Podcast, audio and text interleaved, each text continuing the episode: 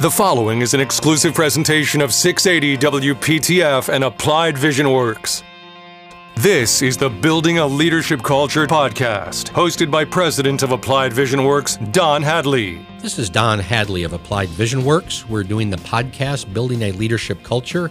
I've been speaking with Lena Mayer, which was part one. We discussed leadership and how to put life back into the softball team that she was on, not just on the field, but also behind the scenes where they knew their purpose and why they were doing what they're doing.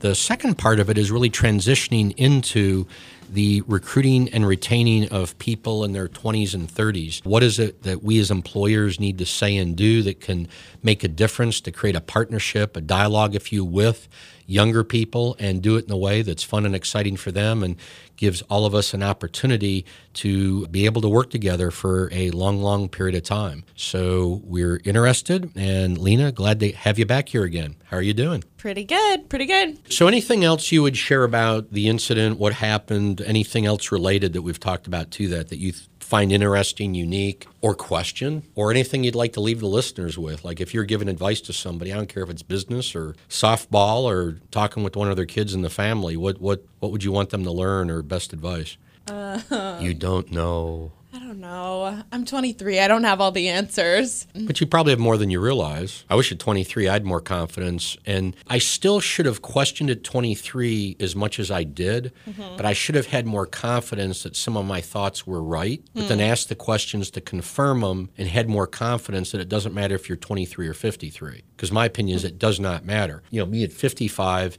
you know, I've got a lot of a lot of screwed up things in me, and a lot of those screwed up things in me may actually can get fixed by perceptions or perspectives you have. Now, there may be some things I've got that can be valuable to you. And I, I, think this is part of, we've got an opportunity to have generations talk to each other nowadays and learn so much and progress much faster, quicker, mm-hmm. have better lives, and enjoy them more if we can get the, that communication going. Yeah. Problem is, if you question too much your value of your opinions, thoughts, feelings, questions, or if I do, or if I get too strong about it, or you get too strong, then then that's where the communication begins to shut down. Yeah, yeah. I guess it's it ties into just having um, you say confidence, but again, I think it ties back to knowing your core values, whatever your, your integrity is when you're living in line with your core values, and being able to respect that other people have their own, and so having that discussion, whether it's intergenerational across gender, across whatever um, perceived boundaries there might be, having that underpinning of respect. Um, I guess. So how you how do you define respect at 23? Because I see a lot of definitions of respect out there. I won't give the restaurant group, but I was very mad at a restaurant group years ago when my kids were growing up, and mm-hmm. they basically said respect was giving other people money. They had a little comic book. I so disagree with that. It was just ridiculous. It was horrible. I definitely disagree with. Oh, it's horrible. And I don't know what they were thinking. I, I think that somebody misfired in a major way. But I remember talking to my kids saying, see this? This is not what respect is. But it's interesting because I think there's a lot of confusion in the world um, right now uh-huh. about respect. Is yeah. respect is uh, saying what's politically correct. And I disagree. Mm, yeah, I disagree. I think respect at its core is recognizing that everyone is a full person. Everyone is having a fully human experience at any given point and they're entitled to that just as you are. Yeah, and that's really it is like giving them acknowledging it, naming it, and giving it space to exist. If that's your truth, that's your truth, live it. I like that. Thanks.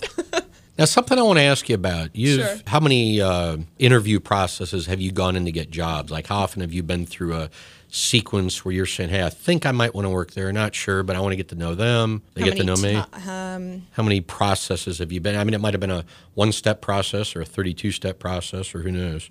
Yeah, I think I've been through. I'll refer to them as like seasons of job searching and hiring and recruiting and stuff. I would say three. 3 mm-hmm. So, you, but how many jobs have you interviewed for? It sounds like you had three seasons where you were looking mm-hmm. for a job. Mm-hmm. But like, did one you interview ten and one three and one fourteen, or just one I did one, one I did two, and one I did probably four.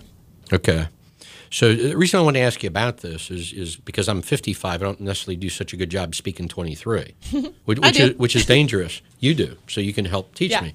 But I also one of the the struggles a lot of our clients run into is hiring people, hiring really good people. Sure the employers I talk to that I do not think will succeed spend a lot of time talking about how hard it is.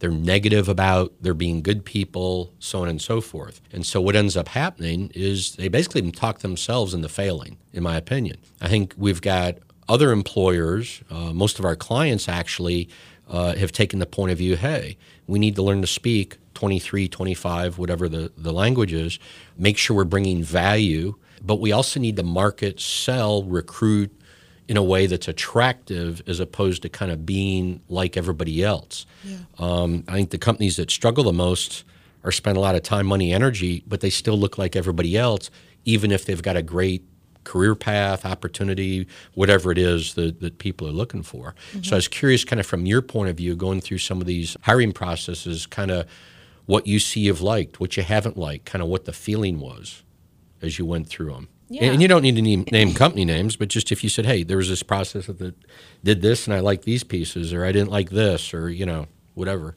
Yeah, I think there's, um, at least amongst my generation, we've grown up with technology. And so there's this sense of like immediacy. And when I engage with something, I want a response as soon as possible. I so say I one hour, 24 hours, one week? What's. A lot of the time it's 24 hours, 48 okay. hours. Longer than that, I'm starting to get concerned. Maybe they're not interested. Maybe there's something about the company that is prohibiting, like inhibiting their ability to respond to me quickly. Is that a red flag on my So it sounds like it makes them less attractive. Yeah. Okay. Yeah. So I would say. Um, so responsiveness yeah, via technology. Okay. What yeah. Else? I mean, a lot of hiring at this point is done online for many people of my generation, whether it's through a, a Zip Recruiter or a LinkedIn or a, something like that. Um, Indeed. People aren't really going to the classifieds so much anymore, as far as I'm aware. So, what else besides the responsiveness? I think that a lot of us have been conditioned to think that we should be seeking a career that ties into. Do you believe that, or is that BS? I think it depends on your phase of life and what you're bringing to the table, I guess. So give me an example no, where, where you shouldn't be looking. I think I do buy into okay, it. I okay. do buy Why? into it. Yeah, because you're not sounding 23 to me in a way, at least from what I've heard out there in the muckety muck world. I'm not saying they're right, but Oh yeah, okay. So I should not speak for myself. I should speak for other twenty-three. Well, no, no, no, no, no, no. I, w- I want to hear what, what you think, what you believe, because because I'm interested. It also depends. There's a okay. lot of iterations of what a twenty-three-year-old looks like right now. Am I a college graduate? Am I somebody who has my GED? Am I somebody who is pursuing a master's part time and is also going to be working? It there's a lot of different versions of what a twenty-three-year-old or a young, a young twenties, mid twenties looks like at this point. So um, as an employer, it sounds like has to have the ability not just to lay a job out there and say, Here, here's a job, but I've got to have the ability to relate, uh, assuming these different types of 23 year olds have the capabilities uh-huh. or the desire, I've got to be able to have five or six personas of that job that would fit these different 23 year old personas. Is that mm-hmm. what you're saying, maybe? Or am I reading too yeah, much into it? I would say so. I think it's important to know whatever role it is you're looking to fill, what actually is your ideal candidate? What are you hoping they'll bring?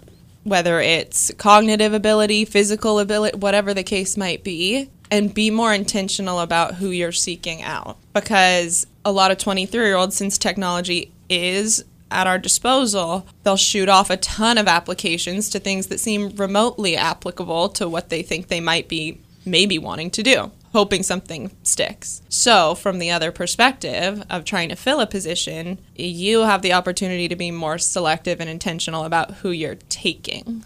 What's making you think as you're rolling your eyes and eyebrows are moving up and down? Well, I've never been on the other side.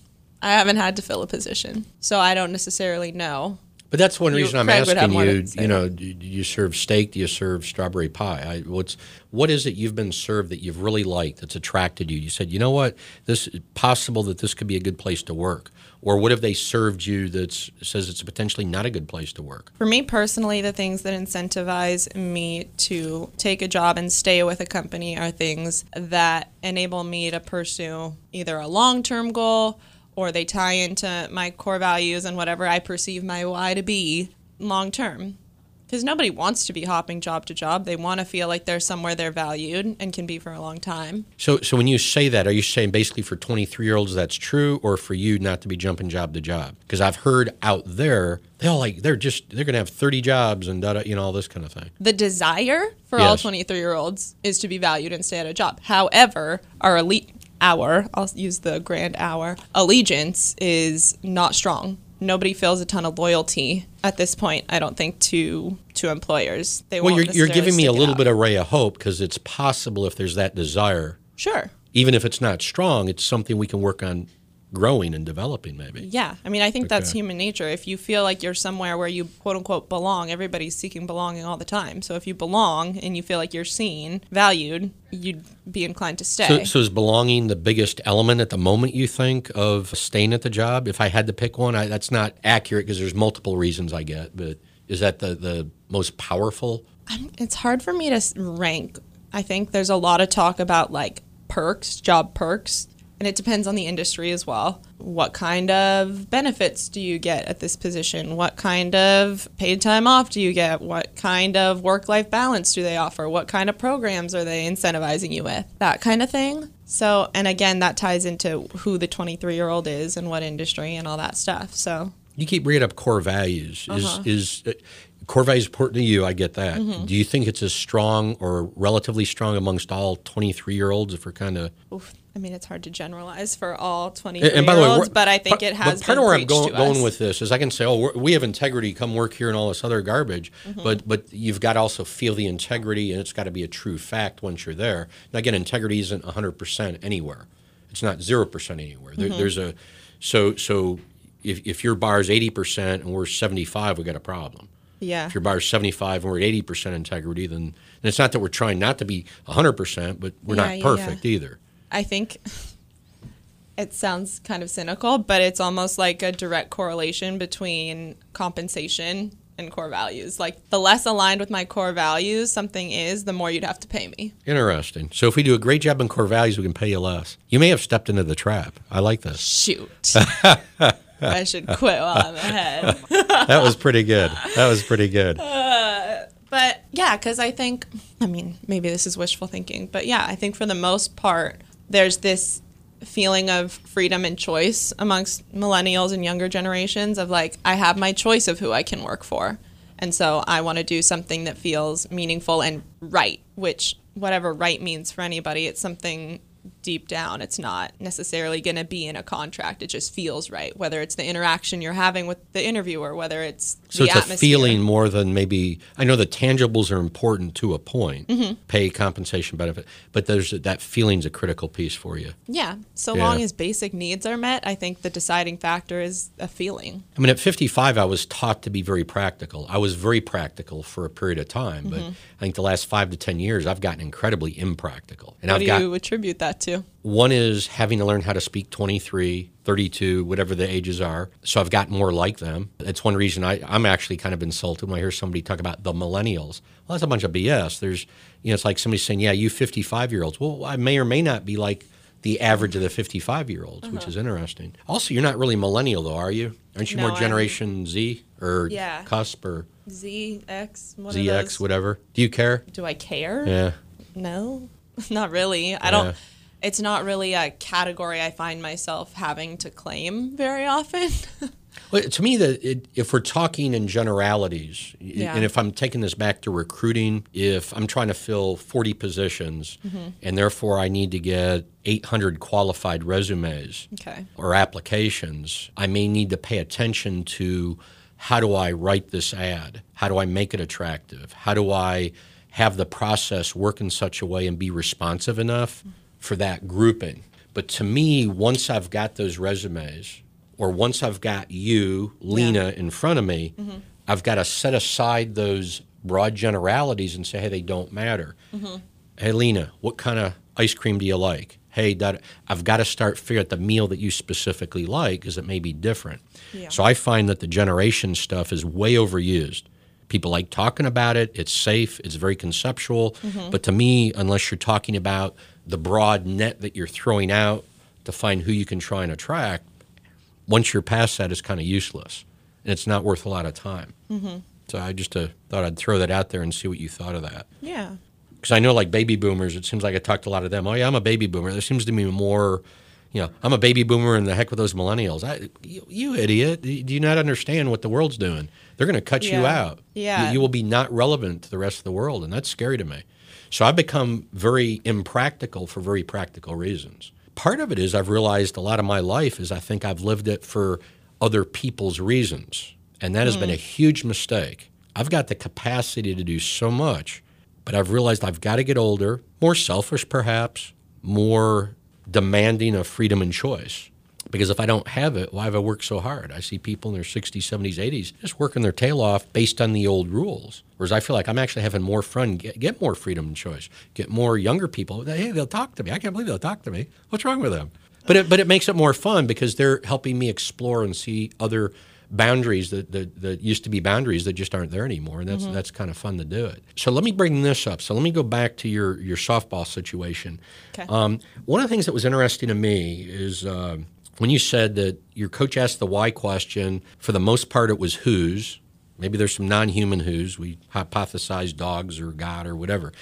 But what, one question I had did anybody say themselves, I'm doing this for me, that you remember? I don't think anybody did. Okay. I think, yeah, I don't know if that was uh, by design and that it felt like that wasn't a possible option. That so wasn't it'd be politically incorrect to say it. incorrect. Um, potentially, but I think that it's also indicative of the fact that for many, I'll just say for myself at that time, I won't project on anybody else. It didn't feel like you were playing for yourself at that point. I had felt pretty beaten down, and a lot of yeah, my self esteem and self worth had been tied into performance, and it was a losing season. It was a rough go, and I think, as I mentioned, it's like you've worked your whole life to get to this point for it all to amount to nothing. If anything, you feel worse than you started off, and yeah. So looking externally was probably the only option it felt like there was at that point. Okay. You, you mentioned the self esteem thing earlier, and, mm-hmm. and I just ran across a couple days ago the best definition of self esteem I've ever heard. Yeah, I saw that. Yeah. Uh, Do you remember what it was? Yeah, it was um what was it? Seeing yourself as somebody who is inherently flawed but holding yourself in high regard. Yeah, beautiful. That's exactly. And I, that is exactly what self esteem is. So we don't Yeah. need participation trophies or patting people on the back when they've screwed up. Mm-hmm. we can say you screwed up. Let's figure it out. And, and I think you know it, it's fascinating. So I'm bringing that up for this reason. Is uh, I remember in 2008 there was a company we work with, and these brothers owned the business, and I remember you know sitting in a, a, restaurant, and you know the three of us were crying literally because we thought they were bankrupt. There's no way they're going to make it. It Just there was too much debt. The revenue wasn't coming in, mm-hmm. and we're sitting there, and I thought, man, this ain't good. Even I'm crying, which is a rare event. And and I asked him a question. I, I said, you know, let me just be really, really selfish for a minute. Let, let's assume you go bankrupt. It's all over. Nothing we can do. What is the one thing that this situation could still be incredibly valuable to you for? That when you went to your grave, you would say, you know what? This was for me. What would be it? And it more crying happened, that it all this kind of thing. But what was so fascinating is they ended up saying, We've worked hard, we've been very successful, we've followed a lot of the rules, things that should be done. If we can't make it, if we can at least still be good brothers to each other, good husbands to our wives, great parents to our kids, and they see us go through a tough time with a lot of integrity and honor, we'll keep the relationships, the love that we desire. So maybe we have failed at life from the financial success standpoint, but we've been able to cause something to happen that makes our life fun and enjoyable and worth living. One reason I bring this up, I was with a guy who's 85 years old. I had lunch with him uh, out in Wilson, North Carolina, earlier this week, and uh, I was talking to him, and he's having a lot of trouble walking. He's getting really old, but he was talking about somebody that had made billions of dollars up in New York that he knew, a friend of his, and he made the comment that he felt like he was more successful. I said, "Cool, I probably believe that too. So why do you think it is?" And he talked about all the relationships he had. His great grandkids wanted to come spend time with him. It wasn't like, ooh, smelly granddad. And, you know, he talks about the old stories. The grandkids really wanted to come spend time and interact. And so I think a lot of success is there gets to be a lot of focus on the financial piece, and a business has to survive and make money, and, and money's important. It's important for families, individuals, but I also think you know part of the definition of success has got to be something. It's, it needs to bring value to other people, but I think there's at an inner core got to be an understanding of what will cause us to move heaven and earth and do the tough things that matter to us. In a way, it's very selfish. But as I've gotten older, I've realized you need that selfish piece or you burn out after a while. You've given so much for the team, so to speak, for the family, for the business, you got nothing left. You're just trying to make it happen for all these people, but then you get nothing coming back. Mm-hmm. And I find that one of the going back kind of the why thing. But I think, you know, you might say this is a little off topic, but when I look at recruiting people, you're trying to hire people that have that sense of balance that knows when they're not getting out of whack or when they are getting out of whack inside, but also have that selflessness to want to offer and do for others. And it's that balance that gets to be very, very tricky, I think, in many ways. So as I'm listening to you, you know, you've said these, you know, 23 year olds want responsiveness. You might have to market as employer to a variety of different types of them. Core values important. It is related somewhat to compensation, negatively correlated. They'd like to stay at one job possibly, uh, but they also want choice and they want freedom. So you know, I think about those things as an employer. I can provide that, but I've also got to have a hiring process that somehow discusses with you what do you believe? What are your core values? What's important to you? What are some of the things you think you might need as you get older? You get married, have kids, da da da da. You know, there might be a whole different set of things you talk about to make sure, hey, we're aware of these needs, whether or not it's those needs or something else, and we'll be responsive to those needs and help adjust with you. But we've got to have a conversation on a regular basis, you know, once a month, once a quarter, something like that. So I guess as I think about that, this is developing into a much deeper relationship, if done right, of employer employee. Mm-hmm. In some ways, more fulfilling, some ways more scary for both sides, probably, um, but also more rewarding in many ways. This could be one of the strategic advantages somebody going to work for the right company and for the company could be a huge strategic advantage with that type of dynamic. Yeah, yeah, I agree. I think um, having conversations like that, whether it's in the hiring process or at the beginning of anybody's employment, also changes your culture and does make it feel like a safer space or like you're seen for a fuller fuller person than just uh, your utility as an employee. And so that that can enhance productivity or whatever else you may be interested in as well. One of the challenges i find a lot of employers have is that they're if i take a company let's say it's a general contractor that builds buildings they grade a piece of land, put up a five story building. You know, one of the challenges is is we've got these people we want to hire, but they're lower paid laborers. Mm-hmm. You know, not college educated, hammer nails, doing some basic things. What thoughts do you have just you know getting people like that hired that don't necessarily have the education, but that maybe have some spark or fire to them, or have some dreams? What, what's your sense of that at the moment? Because that's a different dynamic a little bit. I'm, I'm, not sure it is actually a different dynamic. I think it's the way you reach out might be different, but I think the needs, the desires, the belonging, the freedom, the choice, I suspect is probably there, I would think, at some level. Yeah, I think it's definitely still there. I think, again, it ties back to well, are you targeting the right people for the job? And yeah, when it's something that's that tactile, where it's you're going and you're hammering nails and you're building something physically, there's something about not making it philosophically stimulating, but creating something that's, I don't know, I guess for me, I don't thoroughly enjoy building things with my hands in the same way that some people really might. So uh, that's kind of foreign to me. But if people, are there people like that who like building things just, yeah. I mean, I think it's often a more it's attributed to males more than females, but well, there's a group not, of people the, the other day that we were basically talking about the meeting wasn't working for them because I was being too conceptual, and they were builders. They like building things. Oh, right. So I said, okay, let's play the game and figure out how to build, mm-hmm. how to physically make this physical. Mm-hmm. And so that was the on ramp into getting that engagement and having things start to make sense for them.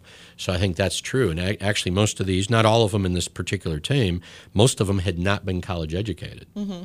But had a very successful company, done very, very well.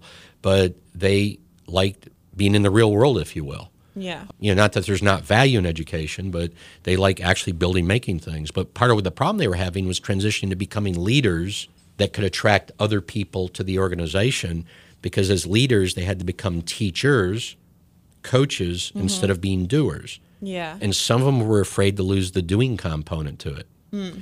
So to me, if they could get it worded right or explained right in their hiring process, they could get a somebody young that's not going to go to college, doesn't want to go, and move up. We have another client that actually, I, I think the 28 year old that's never been to school, won't go to school, won't won't get near a classroom, won't read a book. He'll end up owning the business. I think he's going to own it because he just likes building stuff, and that at some point that'll be part of his evolution. It's a mm-hmm. beautiful thing. Yeah. I think the differentiating factor then in hiring has to be the atmosphere and the culture of the company because building things is building things regardless of where you're building them, essentially. If, if it, it really is the task in front of you is what's bringing you fulfillment from the work standpoint. So it's the relationships that are cultivated between coworkers. It's the friendships. It's the dynamics on the work site. It's that kind of thing that's going to differentiate you um, as an employer from other places where people really do just feel like they're a set of hands and when they clock out, out of sight, out of mind, as opposed to I'm working with my buddies. I'm having a good time. I love what I'm doing. I love what I'm building. I feel good about what I'm building, but also I'm enjoying the conversations day to day too, because you can only be building things for however many hours of the day. One, one thing you haven't brought up, which is interesting to me, that again I hear a lot about young people want to influence or be able to make decisions or influence the decision. What, what's your belief on that about yourself and about other younger people? I think there are it's twofold. I think there are some young people and I'll include myself in the category of I'm much more interested in influencing one-on-one and having or smaller groups, having one-on-one or small group conversations um, that feel more targeted and appropriate and impactful.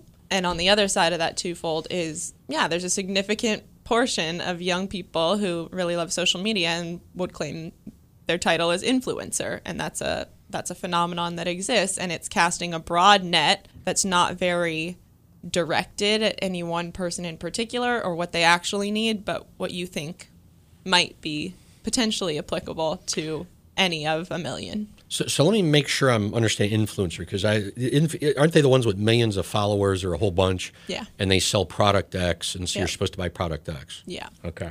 The only reason I'd pull them out of the discussion, I think, is because I don't know that they're employers or being employed. My sense is they're more, the idea is they're self-employed yeah, but they're also basically marketing sales. They don't have a production group. They don't have.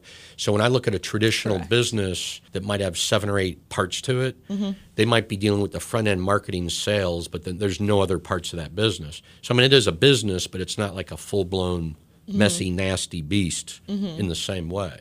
It may take a lot of work and energy. Yeah. So I guess the value in bringing up the influencer phenomenon is Uh-huh. more that it's indicative of a trend. And it, now that I reflect on it, it's partly because a lot of us were brought up during the Apple age and this notion of like, we're going to change the world. Okay. You could do this one thing and it'll change the world or whatever. do you, do you believe that? do I believe that I could change the world? Yes. Wow. Okay, you're thinking it. Stop thinking it. What's your gut initial reaction? Do you feel like you really could change the world? Alone? No. That wasn't the question. The question is, can you change the world? Seriously. I, I know the how maybe isn't there. I mean, otherwise you might have already done it, right? Right. You, know, you would have walked in and bought our business and said, you know, Yeah. okay. So what's your evidence now? Now let's go to the thinking piece. Um. Do, do you know why? Do you know why I went f- to, to how you felt to your gut? Why? because that's how I know if somebody's willing to play the game. If somebody's even willing to try, if there's a reason for them to try. Because if you don't have that piece, the rest of it kind of doesn't matter. So by ask by telling me to go to my gut, if I say no, that's me not playing the game, or what do you mean by that? Basically, if you say no, even if you could, uh, do I really want to spend time talking to you about how we're going to change the world? Because Do you if think there's, you could change the world? yeah, absolutely, no doubt. No hesitation. But I think the whole point of it is is trying to find similar souls, similar core values Mm-hmm. that are either stupid enough, brash enough. I mean, pick something. when I say stupid, a lot of people misunderstand it. They think I literally mean somebody's stupid. But um, most clients we've got have changed the world dramatically. Mm-hmm. Not as much as like a Steve Jobs or something, but a lot of them made huge, huge differences. But a lot of it has been with people telling them they can't do it. And them recognizing I may not be able to, I'm not sure how to do it, but I'm going to go at it anyway. And they do it with joy and fun. And it's not easy. And there's a lot of pain and all mm-hmm. this. But I've realized as I've gotten older, you really can do a lot of it. Might not happen exactly the way or the time frame. Doesn't mean there's not pain and a price to it, but mm-hmm. it's an incredible thing to to go at. And if you only change 50% of the world, even though you want to change to 100%, still a heck of a lot of fun. Yeah. I think the more you're talking, the more I realize my hesitation, and I don't know if it's generational, but I kind of think it could be because you immediately said, Yes, mm-hmm. I can mm-hmm. change the world. And I think that in part the world as I grew up became so interconnected that the entire world all of a sudden became accessible. Mm-hmm. And so when you say, Do you think you could change the world? My perception of that question is, Could I do something that touches the lives of everybody in the world? Or at least the vast majority? So you'd be majority. more literal about that. Yeah. Okay, yeah. Yeah. Now, by the way, I think done. you could if you wanted to. Yes, because it's been done. Thank you. Because it's been no, done. No, you could. And so, but then I backtrack a little bit and I say, okay, changing a few things in the world is still changing the world. Mm-hmm. Changing your personal space is changing the world. So there are different iterations of it. But I think that's partly why there was that long pause for me of like, could I really change the entire world? It take a long time, but you, I believe you can do it. There's a guy I know by the name of Mike Haynes at Loving Companies, mm-hmm. and he's a real young guy. He's got a young team of people. They're impressive people. They will be able to change the world if they want to change it. Mm-hmm. Absolutely a fascinating dynamic. And if you took a bunch of old codgers in there and consultants, uh, they'd probably argue with them about a bunch of stuff but it's the ones breaking the rules, trying different things, taking risk, enjoying it, getting a group of people around them to like it that are making the big difference. So when I look at the recruiting process, mm-hmm. is you know if I have to hire people that hammer nails, all these things, I don't care if it's that group or college educated or something in between. But the reality is we're looking for all people that want to learn, develop, grow, become better, mm-hmm. and you changing the world, it always has to be done through other people. Mm-hmm. And so, by definition, you end up having, okay, we got to develop who else do I know that wants to make a difference? The young woman you brought the other evening to dinner was very interesting because, mm-hmm. again, whether or not she can do it, she, she wants to make a lot of stuff happen. and that's cool. That's very good. Just go get her for sure. But but that's what we're we're trying to look for is people that say, hey, we can band together as teams of people, work together, do great good for the marketplace, the customers, do great good for our vendors, suppliers. in fact, I believe we ought to treat our suppliers the same way we treat customers. Mm-hmm. To me, there's no difference. I need both. Am I going to treat them bad and them good because them we think we don't need? No, we need them. People are people. You asked me about my definition of respect. Yeah. Respect everybody regardless of Let's what treat them. you think they might bring to your life or not. So, what are your core values? If you had to list them right now, have you ever done that? You got them written down somewhere? Or? Probably somewhere. Probably somewhere? in many journals. Yeah. At the core, core. I mean, people are ultimately the most important, which is why I think I have that definition of respect. Okay. Everyone is entitled to their experience. Everyone is entitled to their truth, and I want to support all of them. Nice. Regardless. Very interesting. In whatever their best self is. Yeah. Kindness. I try to just always be kind. Obviously, it's it's cool. difficult sometimes, but it can be. Kindness. What are my core values? Kindness, grace, patience, all the all the normal. Well, I say normal. Everybody's. I mean, my sense is you feel them and you know them. And putting words sometimes these things a little bit harder, mm-hmm. and sometimes we can wordsmith them too much. And yeah, I think what it boils down to is that I I'm a people person. I'm a social person, and I care deeply about people and I want to help people in any way that I can. And you think that's true of most 23 year olds or younger? No. Okay. so 5% of you, 10%, 20? What's, what's that unique, strange blend of values?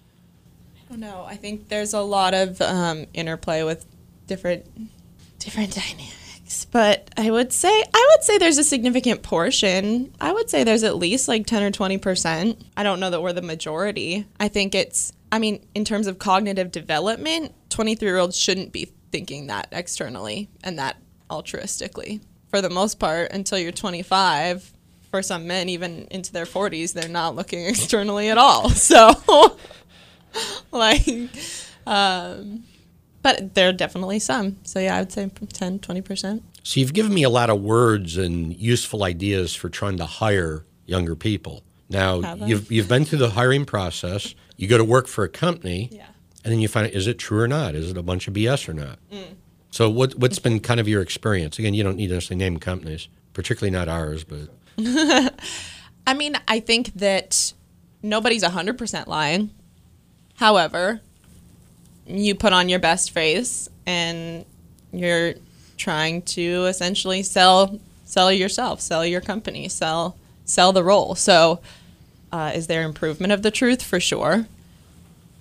Um, where it becomes problematic is when it is in the specifics of the job, whether it's compensation or atmosphere. If you say that everybody's best friends and then you show up on the next day and nobody's talking to each other, in fact, they're being cruel to one another. That's like, problematic. That's problematic. Absolutely. Yeah. So I think, and I don't know if I'm the majority or not in this, as long as there are no overt lies or misrepresentations, usually I can get past them or at least have a conversation about why is this not necessarily what I expected? Was this wrong on my end? Was I mis was it a misconception on my end or was I actually misguided and misinformed? I, on the employer side, and in mm-hmm. all of our clients, I find there's there's very much intent not to deceive, very much so, very strong, but yet there's a lot of self deception. so, for mm. example, when we do an employee survey for a client, Yeah. is we find a lot of times the leadership rates themselves higher than the people in the other parts of the company, and it's not that they Wait, rates themselves on yeah, so like if you go to the 100 people that are on the floor of a steel plant and you say rate your leaders 1 to 10, they might rate them a 6.5 or 7. Mm-hmm. Well, the leaders might rate themselves as leaders an 8 or 8.5. It's, it's not that they're lying or trying to get a raise or something. It's a lot of times what's happening is they only see part of the equation. Mm-hmm. And they either haven't set up a safe place to get dialogue from the other employees Right. to realize where they're messing up, or the employees may not be sharing it with them. That there's some form of deception, self-deception, culture deception going on, mm. and that's one of the big problems. So that's why a lot of times when we're working in organizations with hiring and keeping really good people, mm-hmm. is setting up a feedback process, setting up a regular dialogue between all parts of the company. Yeah. And, and I like getting companies to a point we don't have to do these stupid culture surveys. Uh-huh. I'd, I'd like somebody to be able to on the plant floor to walk up to the president and say, "Hey, I, you know, like what y'all are doing over here, blah blah blah, but I sure don't like what happened over here. I just want to let you know." And president says, "Well, gosh, thanks for letting me know." Makes a note on it, Yeah. collects this information, talks to the staff. Their next meeting says, "Hey, I've had five people say this. By the way, three are saying the same thing. Let's go figure out what's going on here. Good, and keep doing it. Let's figure out what's not so good and get that stuff fixed." Yeah, tying in um, the interviewing part, I did. I went on an interview with an employer, and I think a valuable approach was that it was it was a long interview, but I interacted with four different people over the course of the interview, and they were all one-on-one conversations. The first of which would have been the person I would have directly been reporting to in that role. The second of which was another administrative role. The third of which was somebody who was in the role that I was interviewing for. Oh, nice. So somebody who had direct experience.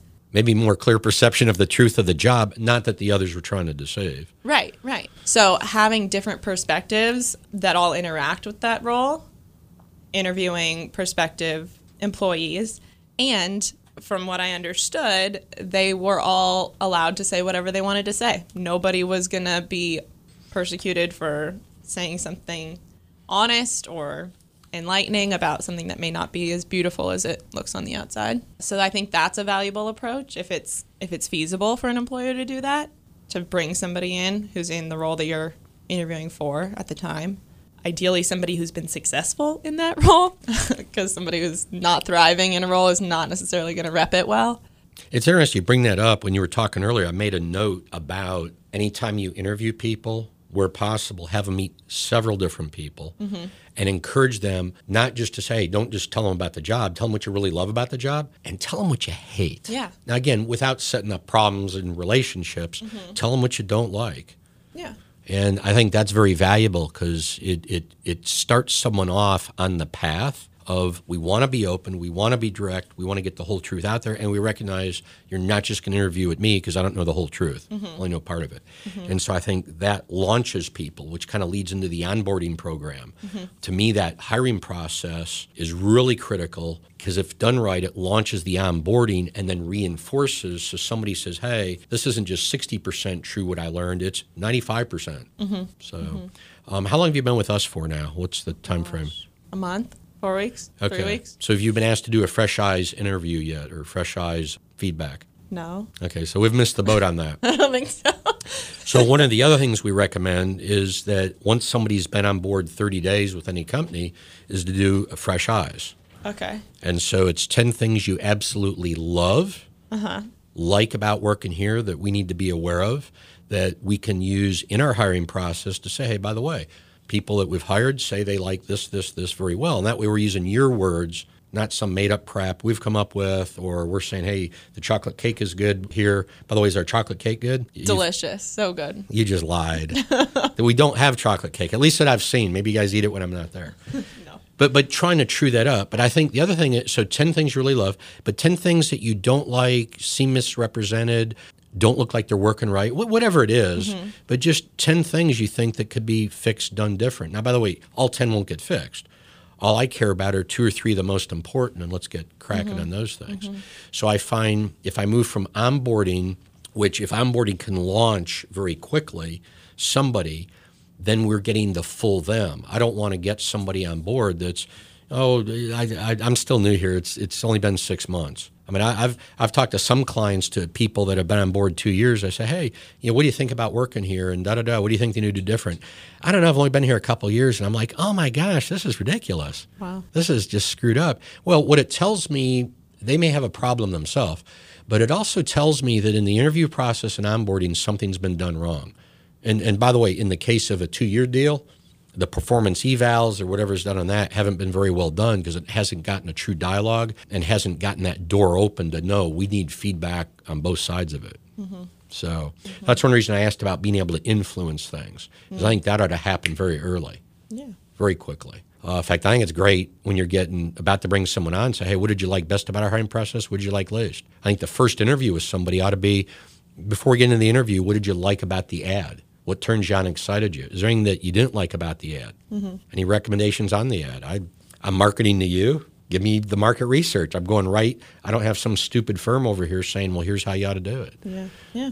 Do you care about career path? Yes. Uh, in yeah. what way? Because, like, when I think of career path, like in the old days, I'd work for three years this, get promoted to this, five years, you know, that kind of stuff. Mm-hmm. to me, career path, I think, means a different thing today than it used to. So maybe I'm asking this for the older members of our listening audience. Mm-hmm. But what, what does a career path look like? Mm. Do, we, do we have a career path for you yet? Uh. By the way, if you say yes, I'll say what is the career path, and so you're gonna I'll back you into a corner. Uh, okay, no. So so what would a career path look like? So coaches teaches. What would it look like? What would a career path look yeah, like? Yeah, like if we're going to sketch one out on a piece of paper right now. Okay, what, what would a career path? Thinking? Yeah, that would if we would have shown that to That's you day one, mm-hmm. first interview with you, day one. We say, "Here's our career path." And I was like, "Oh my gosh, that's I was just dreaming about that last night." So, what would it look like to you? It would look like um, being in this role for a year, maybe two, integrating myself more fully into the program, seeing more of myself in it and understanding all of it because there's a lot. There's backstory, there's current story, there's perspective story, prospective story. And then I think whether it's perceived or not, to have a career path, it's my impression, whether it's self imposed or not, that I would need a post secondary degree. So going back to school in some capacity, whether it's part time and working the other part time or full time, and getting my master's in at this point, I would be thinking it's clinical psychology or counseling or something along those lines. Um, but maybe it ends up being business or something else. Not sure. And then re engaging. Uh, to be very blunt, you're not going to be here forever. So, what happens next? At this point, it's us three. So, us two at that point. You're, you're one heart attack away from losing your job. I have a heart attack. or I'm gone. I'm one heart attack away from getting your job. Well, if you're smart, that could be the deal. Much better. I like that. I like that. Oh, I feel like I'm one heart That's a good approach. A lot of things right now. Yeah. Yeah. Well, it's an interesting challenge when you get, kind of get down to it from a lot of perspectives. But that's where I think the career path, employers understanding what is it, and, and bringing up heart attacks. Probably part of it's making sure that you know the company's stable. There's less risk. It's being less risky over time is probably also part of it. I would think. You know, if we said we're going to grow uh, double in size every year for the next 20 years, I don't know if that would be more scary to you or more exciting, or how, how would you look at it? A 23 year old look at that high growth, exciting, fun. Exciting. Okay. Fun. Yeah. Yeah, I was a sociology major, and I was talking to somebody recently about this notion of I can't remember who who it is, but there's this theory of the great upward force in life. And if you're not growing and becoming creative and exploring and playing and trying new things, you're dying. And so you either keep going up and up and up, or you hit the, pit, the pinnacle and you drop off, and that's the end. So for me, growth always sounds fun and exciting and challenging. And is it? It doesn't sound like it's so much job title, but being able to have different experiences, grow, learn. Formal education is an important part of it. I don't know that it needs to be formal. I enjoy learning. um, Okay, and so formal or informal. and Okay. mastered in certain things. Um, But you need to feel yourself moving upward. not necessarily upward, but I think I'm an anomaly in that sense. I think a lot of 23 year olds would be like, yep, I want to get a job and get promoted and get promoted and get promoted and get promoted until I'm either owning my own business or doing something. Do you think that what they want to own their own business? I think a lot of people do, yeah. Okay. Yeah. I don't think they understand the reality of that, though. Yeah. I think it's a very romanticized notion. It, it gets very romanticized. I remember at NC State, somebody was about to graduate asked me, and I said, if we can tie you down in the parking lot, naked in the hot sun, and let fire ants and honey all over you, I, that's you can handle that for a year. You, you're an entrepreneur. Because I, I just I think a lot of people think you go do this and this, and things erupt and do well and all this, and it's failure after failure after failure is typically what it is. Mm-hmm. It's funny because a lot of times second generation business owners, mm-hmm. some of which are our clients, come into a business and everybody thinks, oh, they walked into the job. It is a nightmare. It's cha- it's got a different set of challenges than building it. Building it is raw, just gut, persistent, primal ability to just live through it. The second generation, in a lot of ways, people question it. There's a lot of fear because you know, how do they rebuild it if, if it fails? The guy that built it or the gal that built it doesn't care because they'll just rebuild the thing. They know how to do it. Uh, they did it once. They figure they can do it again, rightly or wrongly.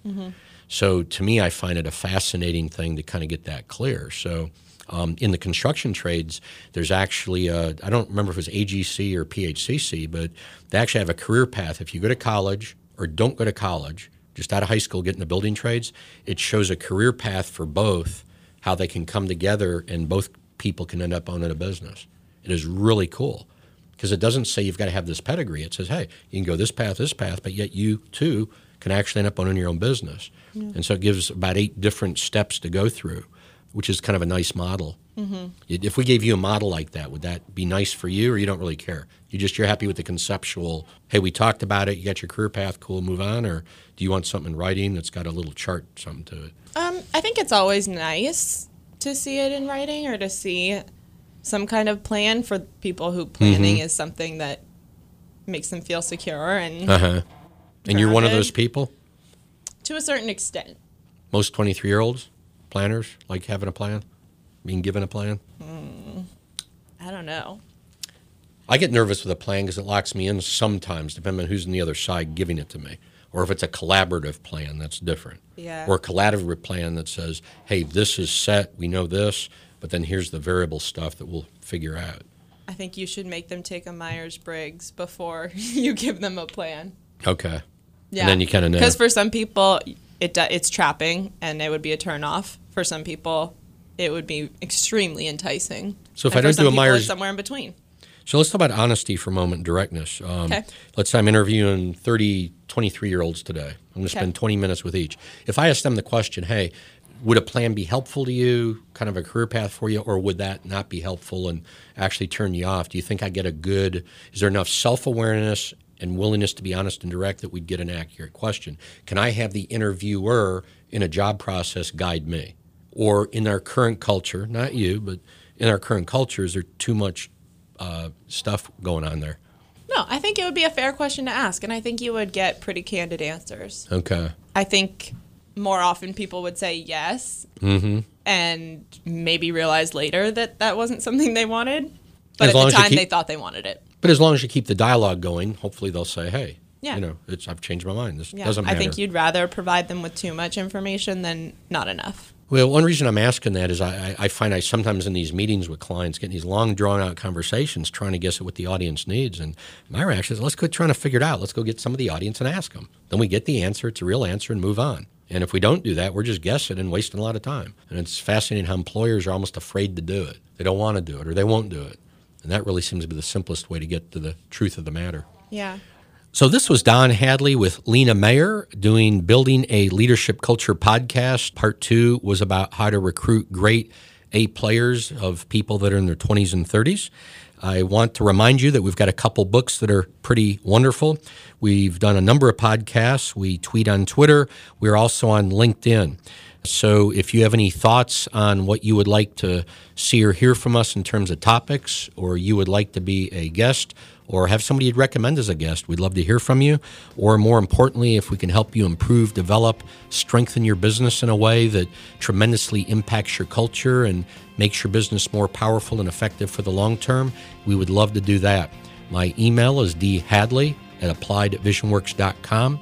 My cell phone is 919 368 9008. Thank you. You've been listening to the Building a Leadership Culture podcast, hosted by Don Hadley, owner and president of Applied Vision Works. Any questions, concerns? Please email Craig Chase at cchase at appliedvisionworks.com or call 800 786 4332. This has been an exclusive presentation of 680 WPTF and Applied Vision Works.